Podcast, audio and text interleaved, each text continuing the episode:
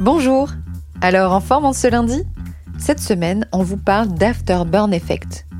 Un mot qui, en plus d'être difficile à dire pour moi, revient de plus en plus comme argument pour pratiquer tel ou tel sport.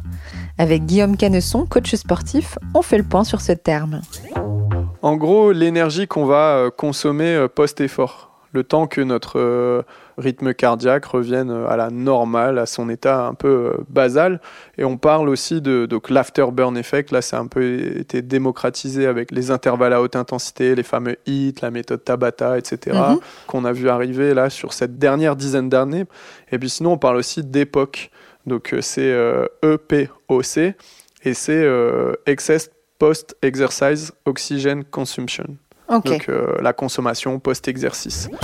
Pour entendre l'épisode en intégralité, on se retrouve mercredi. Bonne journée